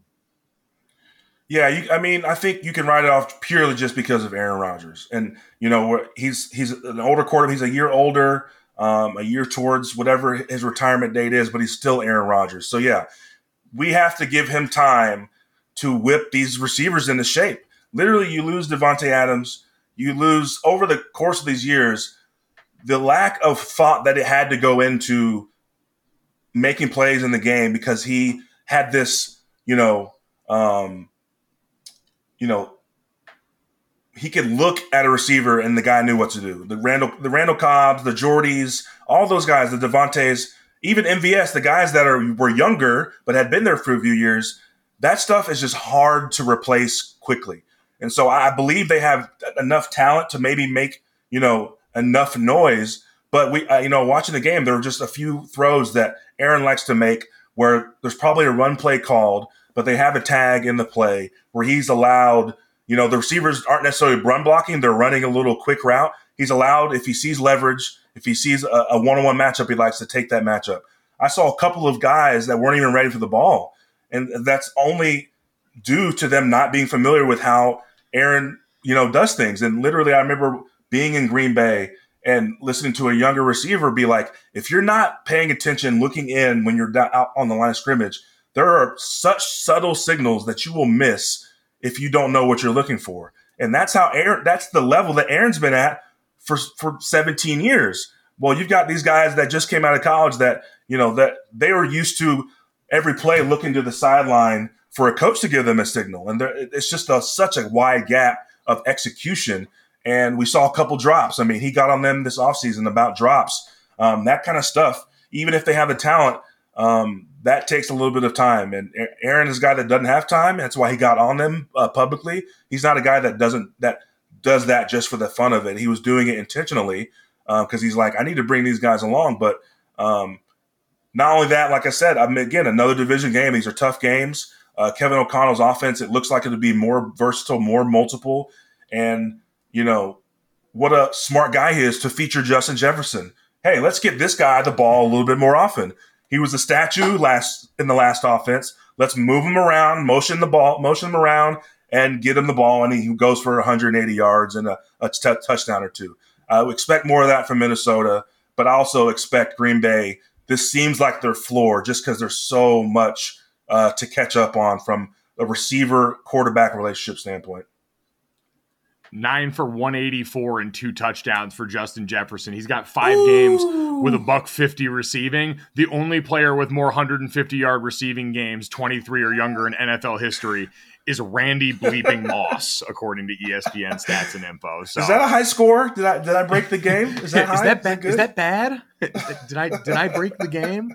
It, it, was wild. I felt like every time they put him in the slot and ran, you know, uh, what Y cross, bringing him across the field left to right. Every time he was open, it was like that was a fundamentally new concept to Green Bay, whose defense, and I think right. that may be as surprising as anything. I know a lot of this is yeah. complimentary, and an offensive line that's missing David Bakhtiari still, who is back in practice but not active for this game, and missing Elgton Jenkins. Had to lean a little more heavy on the short passing game here, replacing Davante Adams. Like you said, Allen Lazard also not in for this game. Yeah. Like you saw at the very yeah. beginning, Aaron couldn't have handed the ball to Christian Watson. Yep any more clean than he did on that go ball in the game. And as soon as that went through his hands, you knew this might not be a great day. But even still, I was a little bit surprised on the back end just how wide open some of those guys from Minnesota were against a Green Bay team that spent all last the few years. I mean, when they were drafting Eric Stokes and those guys in the first round, and we were all freaking out because Aaron wasn't getting first round offensive help the way we all thought he should. I was like, oh, Brian Gutekunst is building the war chest on the defensive side here. And like we talked about with the offensive line, not everything can be a quick fix in week one, but I, I still am with you. I, I, think when you start to get more of those pieces on the field and you get these guys a little more time with Aaron chewing them out day in and day out, that message isn't going to take long. You're not going to need a frozen ball of clothing uh, stuck in the freezer after being in the hot tub to hopefully get this message across. Yeah, Aaron's got a new haircut, a new style, and hopefully he's chewing a little bit more uh, rookie rookie ass out just to get him ready to go. Yeah, it's amazing how quickly the effects of DMT wore off on Aaron. He looked stressed on the sideline. he didn't have a slow yeah, drip. I mean, like, he's like, just... which of these bottles has my ayahuasca in this shit? uh, it was it was that kind of weekend. Also, that kind of weekend for me. 05 and one on the picks for your boy that I handed out on uh, oh, Friday. Man. So oh, we're gonna have to get back to the drawing board assess the damage a little bit. I might start fading myself this next week. We'll see if that can potentially turn the tides around here. But uh Marshall, man, in the meantime, we appreciate all the help on this one. It was a chaotic first weekend, uh, a lot to try and parse through, but uh, thanks for helping us try and make sense of it, man. Hopefully, uh, I can avoid you ever having to put my clothes into that weird ice ball from hell, and we can keep this moving. Well, we got to motivate you to to pick better, so there might be a punishment at the end of things. So we'll start. I'll start thinking about it. All right, perfect. Appreciate it, buddy.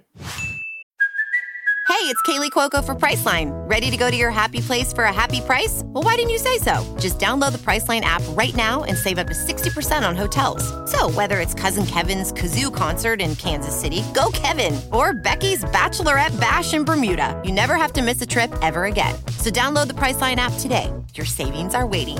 Go to your happy place for a happy price. Go to your happy price, Priceline.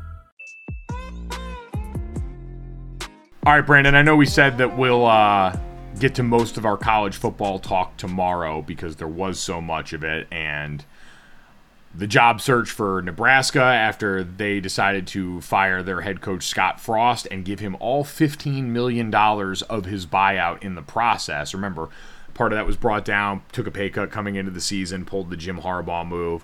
We got that A and M, the Texas Alabama game here. There's there's plenty of big picture college football stuff for anyone that worried ever about what you know you know, we'll get to it tomorrow. Plenty of people worry and whine and complain about the playoff stuff. I understand that some of the teams who lost this weekend would still be in the playoff hunt when we have an expanded playoff, but I don't think that would minimize the shock value of watching two teams from the Sun Belt take down two top 10 opponents for the first time in a long time. I had someone tell me that this was the first time that Notre Dame um that Notre Dame, Texas A&M and Texas or one of the other big schools had all lost on the same day since like 1936. So it was an unprecedented Damn. weekend. I butchered that stat. The whole point is we'll get to unpack a lot of that tomorrow, but we did want to address the Notre Dame sized elephant in the room since you and I are both alums of Notre Dame, since we've talked a lot about this season and what was expected on this podcast. And now we get to kind of take a second here to pause and catch our breath because Notre Dame is now 0 2. They lost to Marshall this weekend at home. It was supposed to be Marcus Freeman's coronation day and his first day in South Bend. Marshall beat number 8 Notre Dame 26 to 21 and it was a tough watch in a ton of ways. There's no two ways about this and said earlier on the podcast that Marshall team deserves a lot of respect. They have worked the transfer portal, made over that roster. Their best player, I think, in Rasheen Ali, is still not with the team for personal reasons.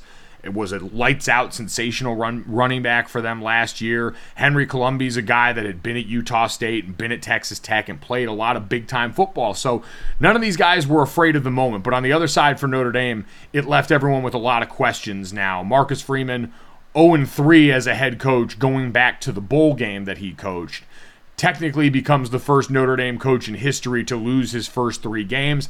I think it's kind of dirty pool to use the bowl game. I, I think that's such a different thing than starting your regular season 0 3, which. Listen, I mean, right. Cal's not going to be a slouch on defense, and Notre Dame's offense has struggled mightily. So we can't take anything for granted at this point, Brandon. And, and that's kind of my point now after watching that game, because obviously I was frustrated like a lot of people, but the thing that I was kind of able to recenter on is all right, looking at where this team struggled. Thin at wide receiver, didn't have a lot of guys who could find their way to get open besides Lorenzo Styles. Green at quarterback with Tyler Buchner, who was a big part of the running game, still kind of figuring out the passing game, and might have an injury, had a bit of an injury to his shoulder after the game, still kind of waiting to hear more on that. And the offensive line is struggling to come together in a way that I thought would happen a lot faster given the talent and the coaching. But all that being said, those are very real foundational issues right now that Notre Dame is trying to work their way through. And they're doing it with a new head coach and a young quarterback, like I said. A lot different than when I think a lot of these same problems existed a year ago in some of the same areas where we just had an experienced head coach and a veteran quarterback in Jack Coan who had transferred in from Wisconsin.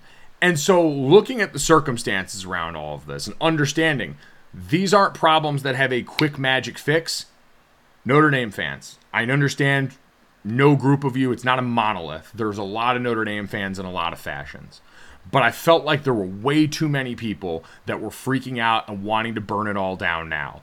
I understand it doesn't feel great. 42 straight wins against unranked opponents is now a stat that is gone for Notre Dame. There had been a consistency in South Bend that was unparalleled in our lifetimes, Brandon. 30, going to be 33 years old at the end of this month. The stretch that we had in the last six to seven years was the most consistent stretch of Notre Dame football in my lifetime and the most top end success that they had had. That streak that we were talking about was behind basically Alabama, Ohio State, and Georgia. Like they were in rarefied air when it came to the consistency that they had had atop this sport, obviously without being able to break through to that upper crust. All of the goodwill that Marcus Freeman banked in the offseason by doing everything right should not just go out the window after two games in this regular season. Because again, I separate that from the bowl game. And all the people that were excited to see Tommy Rees come back and say, I'm not leaving, and all that stuff, and all the rah rah stuff that went on when Brian Kelly left this team in December shouldn't go out the window right away. You can be frustrated and want to see things change and get better, but to then say you just need to start ripping out parts for that to happen is trying to find a simple solution for a problem that is anything but.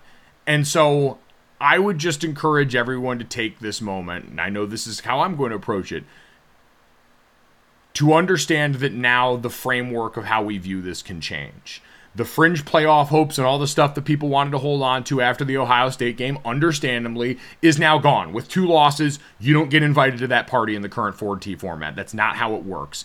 And so, now this season is about trying to develop those areas, giving this coaching staff time and giving Marcus Freeman time to figure out how they go about and do this as this staff, not a staff that had a lot of the same pieces involved with a different head coach, as this staff. And if you believed in all of the people that were a part of that process already, then I don't know why two games in is when you pull the ripcord now. I understand Tommy Rees, who's the one that draws the most ire, has been around longer than that. I will again say I think he has proven his worth in a number of different forms and fashion over the last couple of years that would say that that would also be premature. We don't have to sound so unhinged trying to burn it all down after two games and really one game that was the upsetting result. The Ohio State game, by and large, outperformed expectations based on who that team is. This one was just, you know, splash of cold water. But after two games, shouting burn it all down makes you sound like crazy people. It sucks. We've gotten used to winning a lot. Deal with it. This is what happens. College football is insanely cyclical, and the whole idea of hiring Marcus Freeman was an investment in your future and kicking through a ceiling that had existed, even if that meant sacrificing a little bit of con- you know, of that continuity in the interim right here. So that's really all I wanted to say. Is everyone take a breath. I know I said this last week and I know it feels harder to do this week, but I think it's more important to do now. So don't tweet wild shit at coaches or players or anything like that or start calling for people's jobs right now. Look at what happened the rest of the weekend to coaches who have been at their school a lot longer than Marcus Freeman's been at Notre Dame, to coaches who have been head coaches a lot longer in college football than Marcus Freeman has all of 3 games right now and the results that they've gotten. He and this staff deserve a chance to go out here and try and develop develop this team, and they were doing it in a wild crucible of expectations and where that they had been. And now there's some relief of that. And part of me thinks that might be the best thing for this football team at this juncture based on some of the stuff they have to work on. That's a good way to think about it, Mike, and it's a good way to approach it and kind of remember that each college football season isn't in a vacuum. This is Marcus Freeman's first year it, it was it was tough to see, and I guess it, that was the whole thing. It was surprising. You know, we saw we saw how how well we did against Ohio State. Like you said, let's not throw out the fact that Marcus Freeman was doing all the right things up until this point. But this loss to Marshall, Mike, is going to sting the way all the rest of them did, and all the rest of them do. But I think there's a reality to the situation that maybe we shouldn't have been ranked as high starting in the uh, at the beginning of the season. And, and I say that I say that a lot, and I know that well, that's yeah, not fair. I, it's not that's not a, that's not the that's not the point of it, and that's not the that's not like a, a buyout or a bailout. But our team isn't as prepared or complete as a lot of people thought they were. Well, listen, preseason rankings again are largely just a TV construction. They're there to make numbers that go ahead of teams that look good to put up there. We don't know a lot a lot of these teams. College football is a wildly chaotic scene and we learn a ton in the first few weeks. And we have learned some things about this Notre Dame team. And that's not to say that this might continue all season long and that maybe they won't get their act together soon, but now we can reframe the expectation and all just calm down a little bit in the response. There's no excusing the Marshall loss, Brandon. That's not what I'm trying to do here. It's an inexcusable loss given where we've been as a program and what we thought the floor was on this team. Everyone understands that. Marcus Freeman and this team understand that. But on the other side, it doesn't mean we have to have a knee jerk reaction that just says shut the whole thing down and start fires everywhere. And that's felt a little bit too much like the energy. Again, I'm not going to say it's all encompassing and it's the entire fan base or anybody else, but it's just a reminder we can weather this storm. Notre Dame fans who are my age, you've been through this before. Plenty. Notre Dame fans that are older than me, you've lived through even more stuff like this, harder than this when it comes to sustained losing. We've had it good for a while, and unless you're Alabama, forever doesn't keep going forever. This kind of standard doesn't last two decades at the top of the sport. It's not how this thing works. And so we absorb this right now with the understanding that we had this hire come in and Marcus Freeman got this job with the hopes of being able to try and push us through based on all the other things that we've seen so far. So again, we'll we'll let Spencer Hall come in here tomorrow and likely get a lot of laughs in at our expense because he's the one person that even as Notre Dame became likable this offseason was not going to bite on it. And so I, I am gonna let him take his victory lap in the name of fairness on this podcast. But He's a that's he is a smart man. He is a smart man. I I, I do I do feel responsible in a way because uh, this loss feels like a result to how much I enjoyed LSU losing to Florida State. Like I feel like I laughed too hard. I feel you know everyone always tries to put it on them. I feel like I was. I was I, I took too much joy in the LSU's loss to Florida State, and you know I feel like this is a result.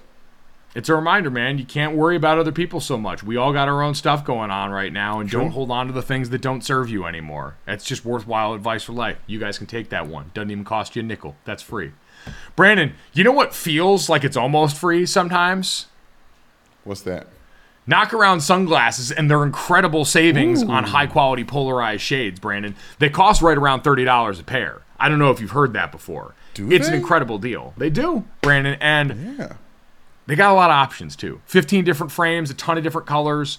You got something for everybody here. I know Notre Dame fans might not be feeling great, but that doesn't mean we need to dial back the spirit. You can still get a pair ready for game day when Notre Dame takes on Cal or any other colors there. You can customize the front, the arms, the lenses, the logos. There's over a billion possible combinations in the Knockaround custom shop. You can get all of that action. Go out for a run in these. Runner's World magazine named them a 2021 editor's choice. They're awesome. And Knockaround's high quality polarized sunglasses are truly affordable, and we're going to make them even more affordable. So go check out their huge range of shades at knockaround.com. And when you go to checkout, use the promo code GOJO and get yourself 20% off. Again, sunglasses that already cost around $30 a pair, you go to knockaround.com, find a pair you like, use promo code GOJO, it'll get you 20% off at checkout because we love you and we care about you and we want to see good things happen for your face and your fashion. Brandon, with that being said, Yes, do you know what time it is? I do.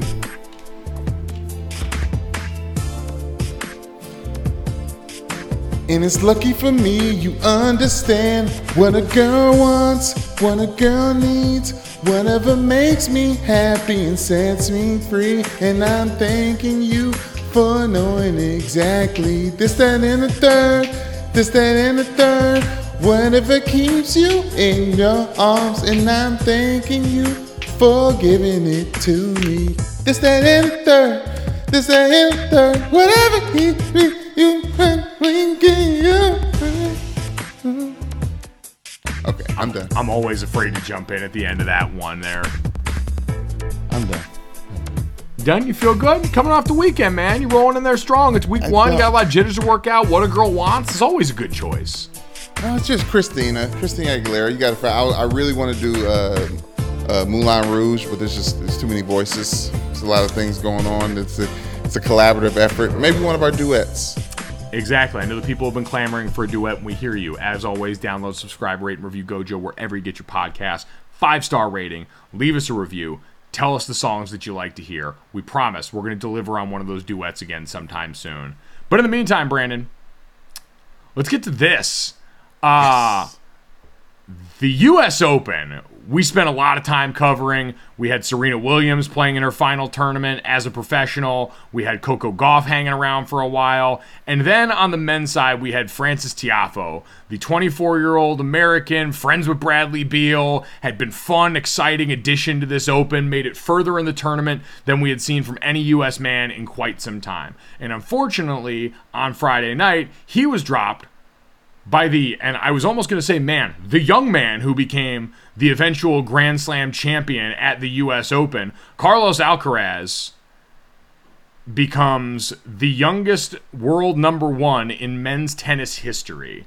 He goes out and wins the U.S. Open final. Brandon, I didn't watch a minute of that final, but I can tell you I watched every square second of that matchup with him in the semis against Frances Tiafoe.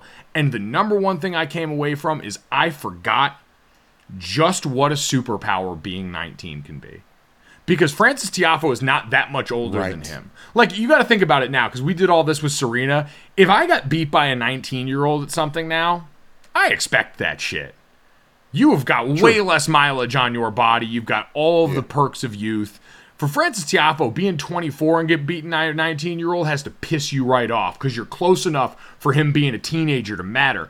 But I looked at the end of that match where Frances Tiafoe was sweating like me, had to change his shirt two or three times, is soaked to the bone, and they keep going to the other side. And this 19 year old mountain of a young man just refuses to sweat. Like, I don't know if he's like a dog and he regulates temperature by panting or what, but I was concerned. I thought his internal organs were going to overheat. And no, like the Terminator, like the T1 9000 or whichever fu- uh, fucked up Terminator that was, he just kept on chugging along and it was terrifying to watch. So, congratulations to him. Please don't hurt me. And congrats on being the youngest world number one in men's tennis history. Yeah, I'm Mike. I watched that game. I watched that match, I should say, and it reminded me of watching anime. It honestly did. It was like, uh, like if you if you remember Naruto, and everyone has their their different houses that they come from and their specialties, and then as the game or as the match goes on, somebody like takes off ankle weights that when they take them off their legs, they go fall through, through the ro- ground. Like this I, guy, I know the this I know the scene you're talking about. I've watched that scene on YouTube so many times. It's so sick. Bro. And that that character's name is Rock Lee Alcaraz. Where everyone else is very like special and has all these powers. This guy Rock Lee just is a regular dude who's just trained harder than everyone else. He's like the Tom Brady of Naruto, uh, minus you know cheating and Botox. But so this guy was so special, and I, it was like I was watching, like I said, an anime fight. Mike Tiafoe was doing things that was we could celebrate as a, from America. KCP was there celebrating. Uh, talk about he's obviously not ha- having home arrest, uh, house arrest things anymore. But it was so much easier for Alcatraz to do what he was doing. Yes. It was just so much easier. He he looked like he was having a lot more fun doing that. While Tiafoe's like serving up aces just to get a point. Like dude just wanted a volley and, and just wanted to have fun kicking the ball around until he just like did something honestly crazy like a 19 year old would do in a space where older people are operating. And we're like who's, who's, where's this guy from? We don't know his name. Like I would like the dub subtitles things like it felt very like world indie the way Alcatraz came out here and just kind of just shitted I- on Tiafoe. I, I did that so many times where I thought about I, I almost called him Alcatraz just because of the I'm close it. proximity to that. It was damn impressive though. That kid, I mean, I understand he's 19 and he's not of legal drinking age, but all I could think of was, man, I'd kill to have that turnaround time again because he had played a bunch of really long matches back to back, and the miles just did not add up. So, congratulations to Carlos Alcaraz for winning the U.S. Open, becoming the world's youngest ranked men's number one. Absolutely insane tour de force in the U.S. Open by him. Brandon, let's get to that. Totally on the other end of the age spectrum, Albert Pujols hit home run Man. 697 on Sunday. Hit the home run uh, in their game against the Pittsburgh Pirates. Uh, ended up being, I believe, a go-ahead home run late in that game. And for Albert Pujols, he now passes Alex Rodriguez. He's fourth all time on the home run list. He trails Barry Bonds, Hank Aaron, and Babe freaking Ruth. So, this is a pretty important home run bowl. Hits the ball out of the park here. A fan named Matt Brown was attending the game with his wife Samantha. They were the ones that caught 697. And so usually you have the ball make its way back to the person who hit the home run when we start to get to this rarefied air. And so Pujols got back there and he didn't just sign any autographs. He went and actually met up with the fans for a little bit and talked to them. And he found out that Samantha had had her father pass away a year ago to the day and had come out to the ballpark that day anyway. And so Albert Pujols decided to let them keep it. They caught the home run ball. Albert Pujols signed the ball, gave it back to them, said it would mean more to them than it would to him right there. Real cool and classy move from Pujols, who we know has been celebrated a bunch this season. We had the moment at the All Star game and the home run derby for him, and he's caught fire a little bit in the back half in a way that now makes 700 a veritable certainty. And for how much I'm sure that accomplishment and this season have meant to him, knowing that this is probably it, pretty cool moment there to recognize the bigger picture and, and try and make someone's day a little bit better. Yeah, I- think obviously it's special, but what's more special than A Rod going down a peg on the home run list. I don't really, I don't really, I can't really tell you what's what's what's better than that. Simple things in life that can sometimes mm-hmm. find a way to bring you joy, Brandon. And you know what? Honestly, that's why I want to finish off with this is the third. Because, Brandon, while Notre Dame didn't win on the field over this weekend, we got a win in the NFL as our guy Quenton Nelson got himself dumb paid by the Man. Indianapolis Colts before the start of the weekend.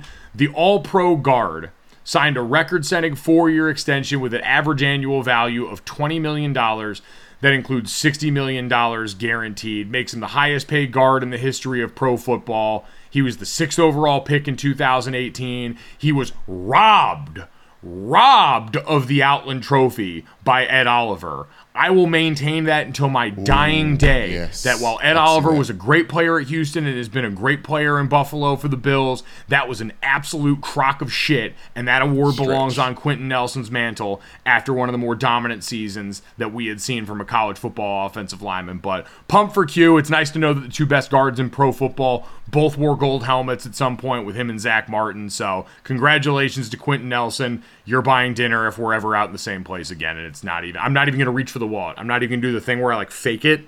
I, I like not. I'm not gonna do that. Not gonna waste our time. I, I, there's something odd and but also right about the Colts having the best guard in the NFL. Again, like kind of brings me back to like obviously he was a center, but Jeff Saturday days, like back when the uh, Peyton Man, like it's just it's nice. To, it's nice the the the, the Colts got them one on the O line. I'll never forget because we had this conversation with dad about Jordan Davis where he laughed and said to Jordan like we technically played the same position and right. realized how ridiculous that sound. I'll never yeah. forget Quenton Nelson and Mike McGlinchey, who's the starting right tackle for the San Francisco 49ers and is a six eight mountain of a man. As is Quenton. Like Quenton is yeah. all beef. He's got a yoke the size of a cow. But when they were still at Notre Dame, I walked back into the weight room when those two were working out. And by that point, I had finished playing football and I was already working in the media. And I walked in while they were in the middle of a workout. And they both came off of the platforms where you would do like cleans or deadlifts or something like that. And they were in cutoffs and they walked over both in the middle of the pump. And I realized that again, technically Quenton and I played the same position. He was left guard at Notre Dame and I was right guard at Notre Dame. And if those two wanted to stuff me in a locker right then and there, I would not have been able to stop them. Like I always joked, if I wanted to go out there and try and put the fear of God into someone on the field or try and put everything I had into a hit and take them out of the game, I could try, but it probably wasn't going to happen. When Quenton wants to, it happens. If he wants you done, you're done. And we've seen it time and time again happen. So it is uh, he is one of the more impressive physical specimens in the NFL, and he's been a guy who was three straight All Pro teams before he got banged up last year. I'm sure he'll be right back at it again this year, protecting Matt Ryan and paving the way for Jonathan Taylor and being one of the most talked about offensive linemen in the NFL, which is a hard thing to do. Yeah, no, of course. A quick anecdote: when I I met him while he was at, he came through Barstool to be on part of my take, and I just you know saw him. He came in I introduced myself, and he was like, "What? Who? You know who? What? I don't know you. You went. To, you played at Notre Dame, huh?" And I was like, "Oh yeah, yeah, like yeah, okay. Well, it's nice meeting you." And like ran to my desk, and I was like, "Okay, that's the last time I talked to that man. He's uh, very scary, and I must need, I must, I need to have someone else around me who he knows." To, to try start that conversation again because that didn't feel good. And I was like, oh, he's he's he's the real deal. That was when you knew this man is destined for great things. Oh yeah, yeah, yeah. He, he ain't got time for my ass. This guy is important. literally, figuratively, metaphorically, and spiritually built different. That's why yes. he's paid different. We hope you guys are in your own way paid different at the end of this long podcast, and that has somehow enriched your life. Not as clever a segue as I've ever had, wanted to or executed, but shit, it's week one forever. I loved it. Say it out loud. As always, download, subscribe, rate, and review Gojo wherever you get your podcast. Make sure you leave us a five star rating and a review. Keep those coming in. They help. They let people know they should be stopping and listening here. You can do it on Spotify. You can do it on Apple Podcasts, wherever you get them. Also, make sure you go over to the YouTube channel. That's the DraftKings YouTube page. Subscribe. Check out the Gojo with Mike Golic Jr. playlist. Give a couple of those thumbs up on the videos. We greatly appreciate it. Have a good one. Enjoy Monday Night Football as we have got revenge game action coming up. Russell Wilson going on the road with his new boo, the Denver Broncos, to take on the Seattle Seahawks. We'll have plenty on that in college football tomorrow. Thanks so much. We'll talk to you then.